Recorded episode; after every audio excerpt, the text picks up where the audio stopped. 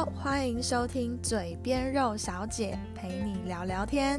希望透过这个空中的节目，抒发心里话，陪你更喜爱生活。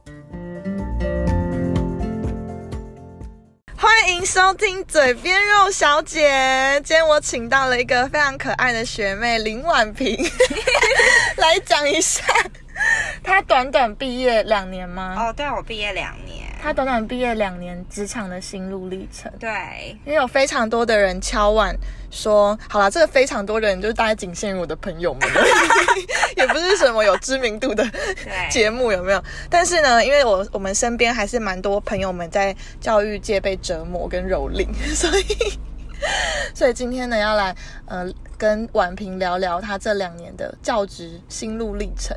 他最近呢，终于就是要嗯、呃下定决心考教甄了。对，没错。但是他的理由我觉得非常非常的荒谬，但是又实在。你自己讲，你自己讲。就是我实在是太喜欢暑假了，然后从我开始当老师之后，我就再也找不到有一个工作有寒暑假，我就觉得我太需要休息，而且要周休二日，真的是超级棒。然后又没有课的时候，就可以在办公室睡觉跟追剧，然后我就觉得。非常的完美，符合我的人设，就是 我就是很喜欢偷懒当薪水小偷的人，最好疫情线上课都是非同步课程，就上传教材就好。所以我就决定要开始较真，然后一直到我遇到一个，就是呃有一个学思达老师叫张辉成，然后我就觉得他实在是我接下来很想成为朋友的对象，所以我就要先拿到当教职的入场券，这样我才可以有机会跟他成为朋友。对真的很棒哎！对我真的很棒，我觉得太为我自己感到光荣了。我讲出这么有条理的话，天哪！哎、我先帮他补充一下，好像刚才上述觉得他是一个就是很懒惰的人，但是其实他是一个实力非常非常坚强的老师，他就是常常自带光芒的老师。没 错然后讲出一些荒谬的话，让全场跌破眼没镜。错，我都会直接问学生说：“你画那么丑，怎么敢拿来给我看？我是美术老师。”然后我在学校我都觉得他们在残害我的眼睛。我刚开始任教非常不适应。然后线上课程之后，就每天睡太晚，我都会直接跟学生说，呃，其实老师也很累，所以我就疯狂打哈欠，想说管他的，或者是我就会上到一半直接去尿尿，我就想说，就是他们都可以去上厕所，我也可以去上厕所，就是太自在了。我觉得线上课真的很棒，就不用实体看到学生，我真的超讨厌看到学生的，希望他们不会听这个 podcast，就知道我有多讨厌他们，他们一直加我脸书，我十分困扰。哎、你会让学生加吗？脸书？对啊，因为我跟他们说我接下来要离开，啊然后他们就各种舍不得我，但我完全没有想同情他们的意思，因为我觉得他们都画很丑，然后我就对我都会直接告诉他们，就是可以离开你们，我我很快乐。如果不是因为钱的关系，还有放假的关系，我绝对不会在这个学校遇到你。谢谢大家。哦哟，怎么会有这么实在的人呢、我真的不知道怎么接下去。我很喜欢跟婉平讲话，就是因为她真的就是实在跟实际到不行。因为我们在就是教育圈一定多少会认识那种非常热血沸腾的老师，虽然我们都算是年轻一辈的老师，我们也曾经有那个时期。对啊，但是我觉得就是久了，真的会发现很多很现实的问题。对啊，那说说你最近那个线上教学，你觉得呃两个优点跟两个缺点好了。嗯，我觉得线上教学的优点就是可以想下课就下课，真的太棒了！就你根本就不用上嘛，你就可以偷到一节课钱，我觉得这非常的完美。然后第二个就是你睡过头就可以直接不用上线，你就直接不用哎、看到这个有问题学？生超开心，因为我们学校稍微有点比较松一点，就是他们都一直非同步，嗯，然后偶尔才同步，然后导致学生也不会乖乖上来，或者是他们竟然给我躺在棉被里面吃肉包，直接叫他们把镜头关掉，或者是有那种。就是变成吃播现场的对，或者是有那种就是在上课那种家里宠物鸟在镜头前面乱飞，然后大家一直 对宠物鸟尖叫，就不准他们开镜头，只有我可以开镜头这样。怎么那么好对，笑、啊？然后缺点就是我觉得有点麻烦，像我这学期就没有收到材料费，我自己就倒贴了三千，这真的很实在。哎、大大家各位观众，你听到吗？他倒贴三千，就是你不要以为他刚才讲了那么多没有良心的话，他就是个没有良心的老师。他明明就是一个就是在热血沸腾边缘，但是又一些一直讲出一些冷血话。对，就是因为我就是想说期末再收钱就好，结果就没有期末就直接没有机会收钱，然后我也不想就是去学校跟学生收十块，我觉得太白痴，因为我有三百个学生，那每个人就是欠十块，所以总共有三千块这样子。这样也是蛮累，算了，三千块就当奉献好了。而且去学校跟学生收十块，我觉得太羞耻了，做不出这么丢脸的事情，所以这个应该是缺点啦，就是很麻烦。嗯然后第二个就是学生的作业，我我懒得一个一个拍给他们，就是他们之前就是有打分数，我就直接回收掉，觉得。良心有点过意不去，本来希望可以发给他们，然后有一个好好回馈的时间，就直接被我就是消灭，我就直接丢在我们学校会计室的资源回收的垃圾，回收了一大叠，超没品。然后学生还问我说：“哎，老师，那他们今天写什么时候？”然后我就说：“哦，那个上学期的事已经不见了，就是没有在我这里，其实是因为被我丢掉了，这应该是缺点吧，就没有办法跟他们好好的离别这样子。”对，这倒是。我觉得对，呃，美美术老师跟班导师还有一个很大的区别，就是呃，跟学生还有学生家长的亲密程度。对，没错。因为像你在讲的时候，我就突然想到，我其实之前有一个家长，他是音乐科的，然后呢，他因为学校的风气不重视，就是才艺、音乐、美术这些，所以他就立志要成为校长。然后去改变这整间学校的风气，他是个国中校长，而且他太疯了吧，他超疯，他很年轻，好像三十九岁就当上校长了。很厉害。而且他每次，因为他是我的家长嘛，他每次进我的教室都踩着高跟鞋，然后提着就是很高级的包包，然后全装，他很强，就很。强。他每次只要一出现就震慑全场。然后我因为那是那好像是我第一届家长，我那时候只觉得就是这个人好厉害，就是很难想象教育界会有那种就是偶像剧里面会出现的那种很厉害的女生，对。但是你每次在分享一些你职场上的事情，我就幻想说有一天林婉萍就会变成这样。哦，我真的很，我跟你说，美术老师真的在学校很像工人哎、就是每次大包小包一堆，教美术东西很多哎、然后你就扛来扛去，还要上楼梯，而且因为我年资太轻，我又不敢坐电梯，然后就一直爬那个三层楼，我都超喘。然后我每次进教室都跟他们说，先让老师休息一下，太喘。他把我办公室安排在一楼、欸，然后走到三四楼上课，超可怕。没错，但是你有没有想过，或许你有一天可以成为那一种我刚才讲的那种校长等级？他可能不见得要是校长，可是你指导一个学生得了一个什么奖，然后呢，你就可以一直在可能培训选手之类，然后让整个学校的风气。对，就是让整个学校的风气开始重视美劳，这样你就不用看那么多恐怖的美劳作品。哦，对啊。但我其实比较想在学校里面当一个小透明，就是最好全世界的人都不要认识我。结果我就 直接错了，因为我是回母校教书，全世界的人都认识我。不知道是是不是我大嘴巴导师直接帮我广播全世界，我连去帮忙协助送个东西哦。然后我就因为我根本不知道那老师是谁，然后我就说呃某某某老师，就是这是给你的，他就直接叫出我的名字，而且是很亲切，就叫两个字，叫我婉萍，我直接吓到。超可怕。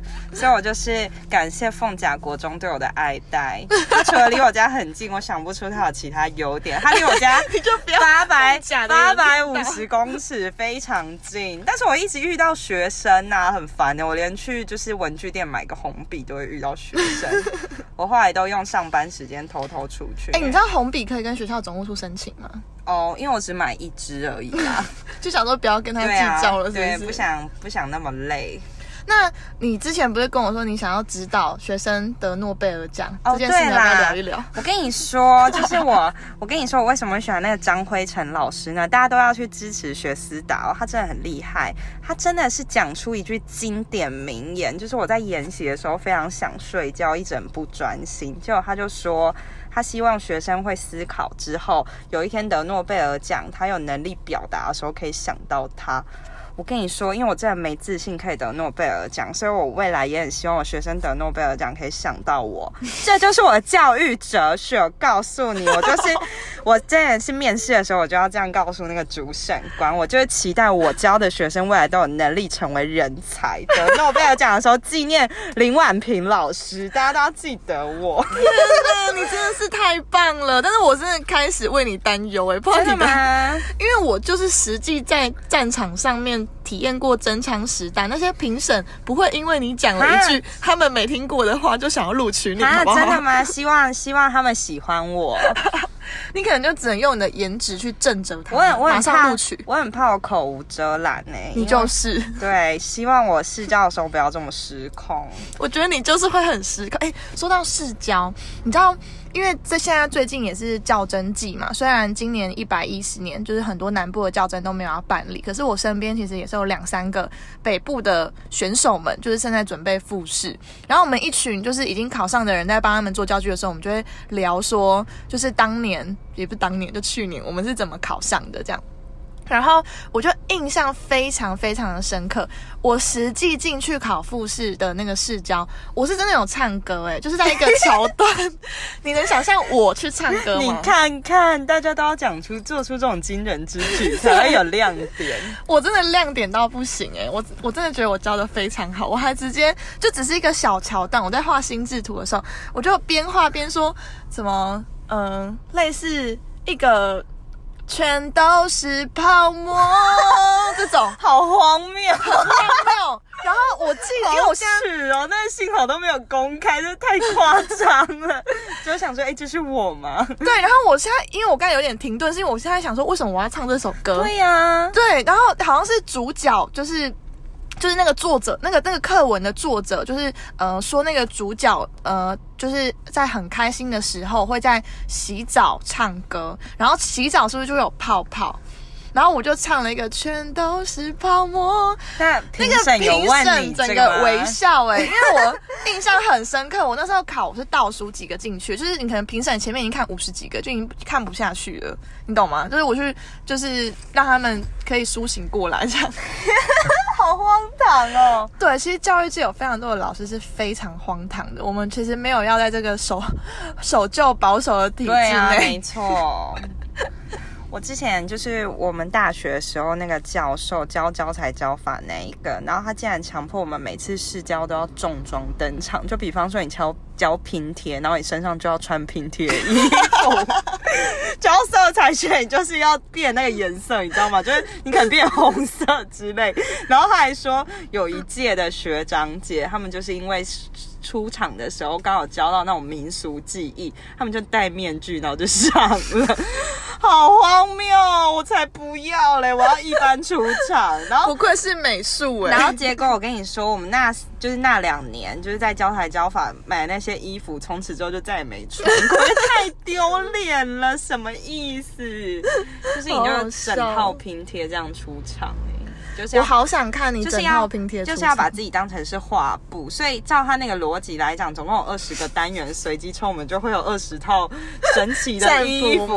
对，他就说你不要穿衬衫或是那种一般的长裙，哦，这倒是真的，那都是没有竞争力的穿着。你就是要出场，就让人家知道你今天教的主题，超荒谬，真的超荒谬。我们在老师，请问你准备那二十套单元的战服了没有？我们总共我们一个学期只有。教一次，然后因为后来都觉得实在太荒谬，然后他只要说就是我们如果穿牛仔裙，他就说你淘汰，然后你你直接不用，太丑，就是牛仔裙不行，就是那个不行。我超多牛仔裙的，就是那直接不能入他的眼。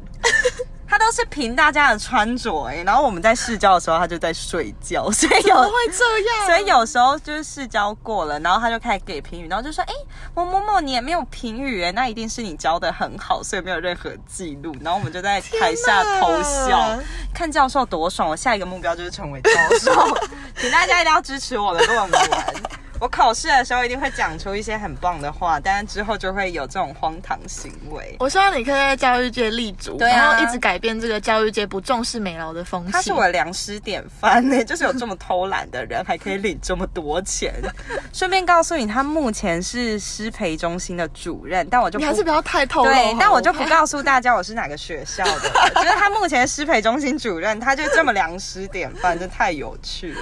天哪，我真的好希望你考上啊。我觉得学校就是需要注入这种活水。对啊，我真的是学校真的很棒，学校都很就是很保守，讲话都不敢讲。但是其实我们的教育体制明明就一直在就是教育非常非常活跃的学生，就是其实我们、我们两个现在都是二十几岁的那个状态，嗯但是其实就是已经觉得有时候真的觉得跟学生已经有 gap 了欸、对啊，我是哎、对啊，他们都喜欢看《鬼灭之刃》，我就头很痛。鬼灭之刃在艺术领域，你觉得是一个怎么样的作品？哦，我直接没看呢、然后我就岔题跟他们说我喜欢进阶巨人，然后他们在我课堂一直模仿纯洁巨人，到我差点记他们警告，我就很生气。我说谁在学纯洁巨人？我就要记他警告。我真的很生气，我说你不要再学那个巨人了，这很烦。他们就很失控。哎、国中好棒，还可以记警告。对啊因为我是教国小的，的哦国小就顶多处罚一下，你也不能怎么样。对啊，而且处罚又很造成困扰，还不如那一张纸，就是直接有威吓力。老师写几个字你就被记警告了，学生都好怪。哎、真的希望我们两个可以在教育界有正向的发光发热，啊不要一直在，不要一直在做出这么多愚蠢的事情，唱歌啊，然后是就是一番很荒谬的理论没啊。错，好了，感谢今天那个婉平能够来上嘴边肉小姐的节目聊天，耶希望你新的学期一切顺利。对，希望我一切顺利。我都一直教职校、夜校的学生，嗯他们年纪真的太操劳，我都会被他们吓到，你知道吗？我就请他们写说什么人生最棒的一件事，然后他们就说二十二十一岁的时候卖重机，所以我就好害怕他们到底是几岁，这很夸张。我们下次来就是录一集聊学生的荒谬好了，对他们我觉得可能可以聊聊个五集。好啦，谢谢婉平今天来上我们的节目，拜拜，拜拜。感谢你收听我们的节目《嘴边肉小姐》，陪你空中聊聊天。我们下次见，拜拜。你们真的太失控了！没讲到这个点，欢迎收听《嘴边肉小姐》。今天我们请到两位年过三十的女人，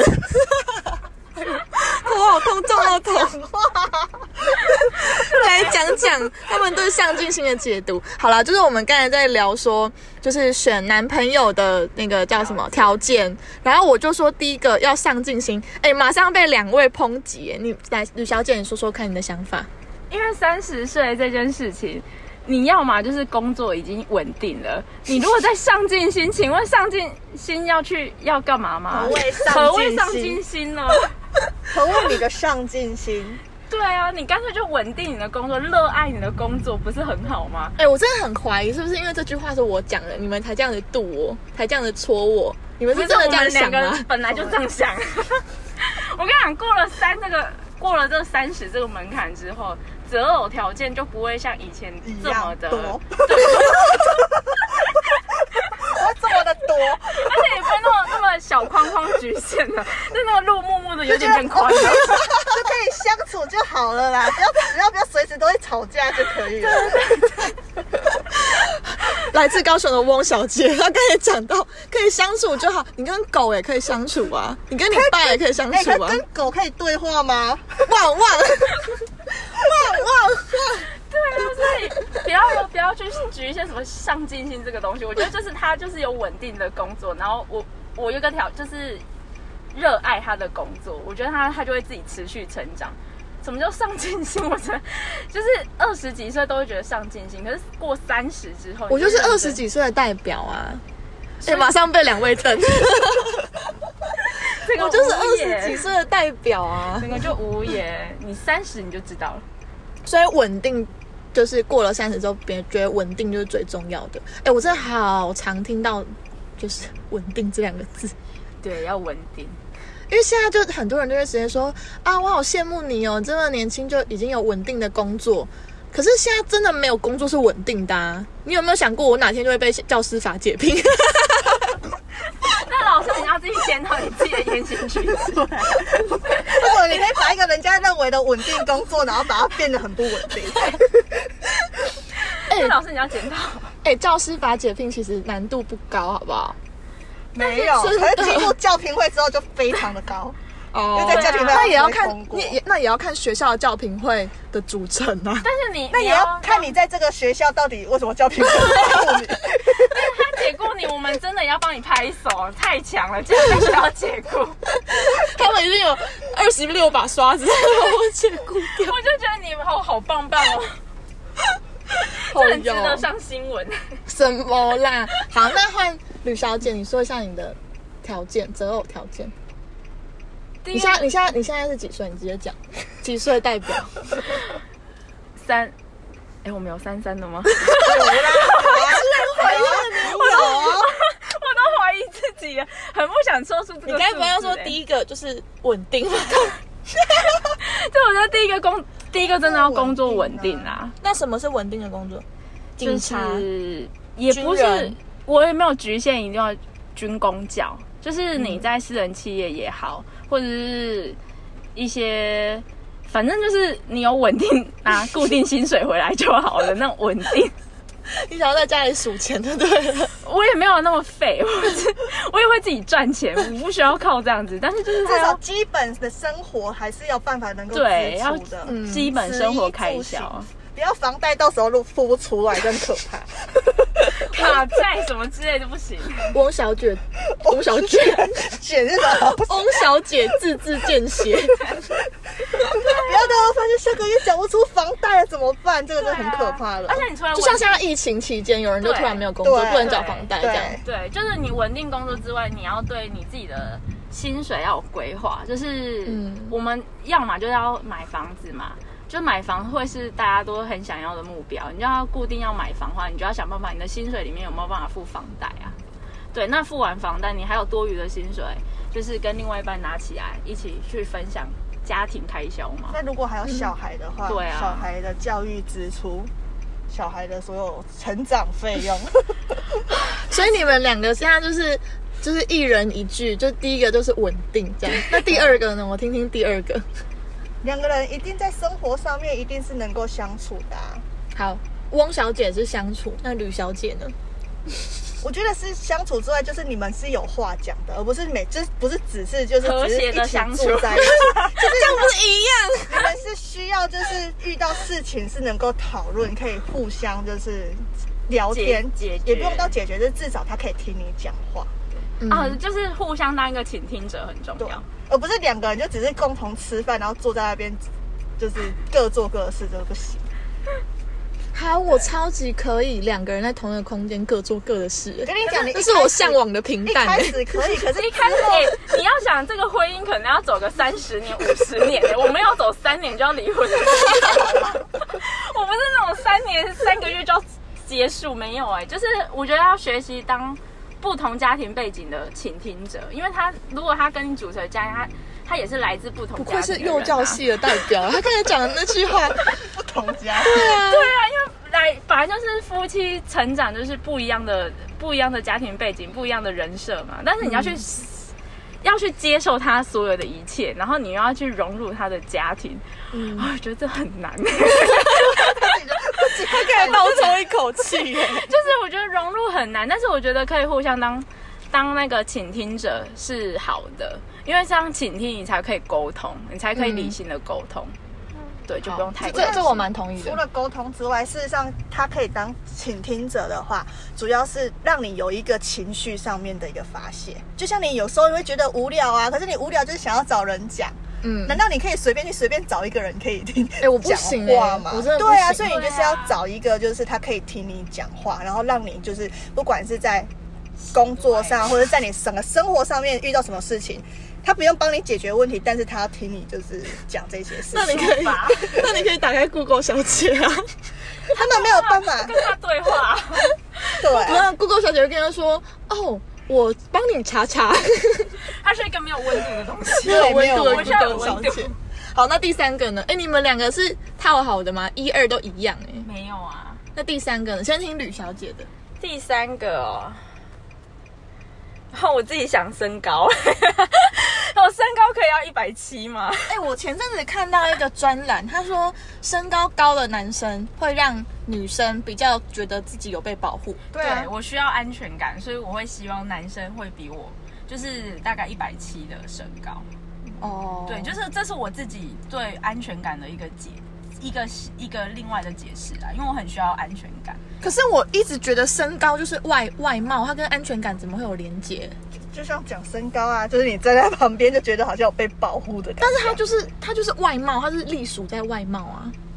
但外貌你也要顺眼呐、啊，你是找到你你是想要骂我？我不顺眼，我就是一六零而已，怎么样？不是外貌是我觉得你择偶另外一个很重要要看好的东西，因为你如果看这个人不顺眼的话。不舒服的话，其实你也不会想要跟他相处啊。那你看他如果舒服的话，你才会进一步跟他多认识啊。我觉得外貌不是说他长得帅还是怎么样，不是是他看不看得舒服很重要。就像女生也要化妆出去给人家看，人家才会看舒服啊。男生就是你要就是干干净净的，好，然后把自己打理好，然后让我们觉得看得舒服啊。有鼻毛可以吗？我会偷偷跟他说剪掉，我会传来跟他说，哎、可以剪鼻毛吗？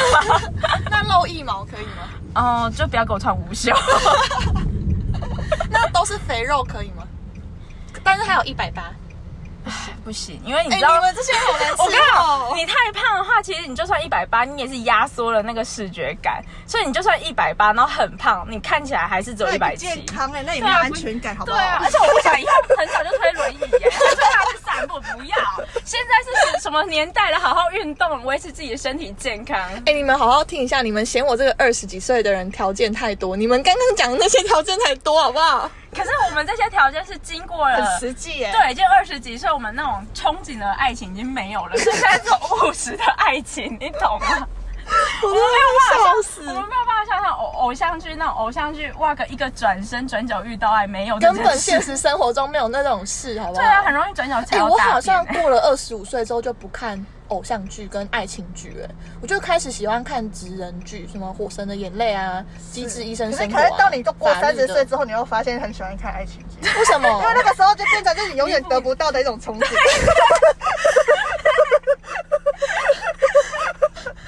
哎、等一下，我要帮你们俩争，他们两个很漂亮，怎么会讲出这句话？尤其是欧伟，我他讲他本名，重点是翁小姐，她怎么会讲出这句话？对，因为这这些偶像剧的情境，永远永远不可能在我们现就在已经完这个年纪发生的。以前还可以就是稍微幻想一下有没有说哦，可能哪天可以遇到，就现在不对，还没遇到，就是在路边停个机说，哎、他好帅哦，搞快留个电话，现在没有。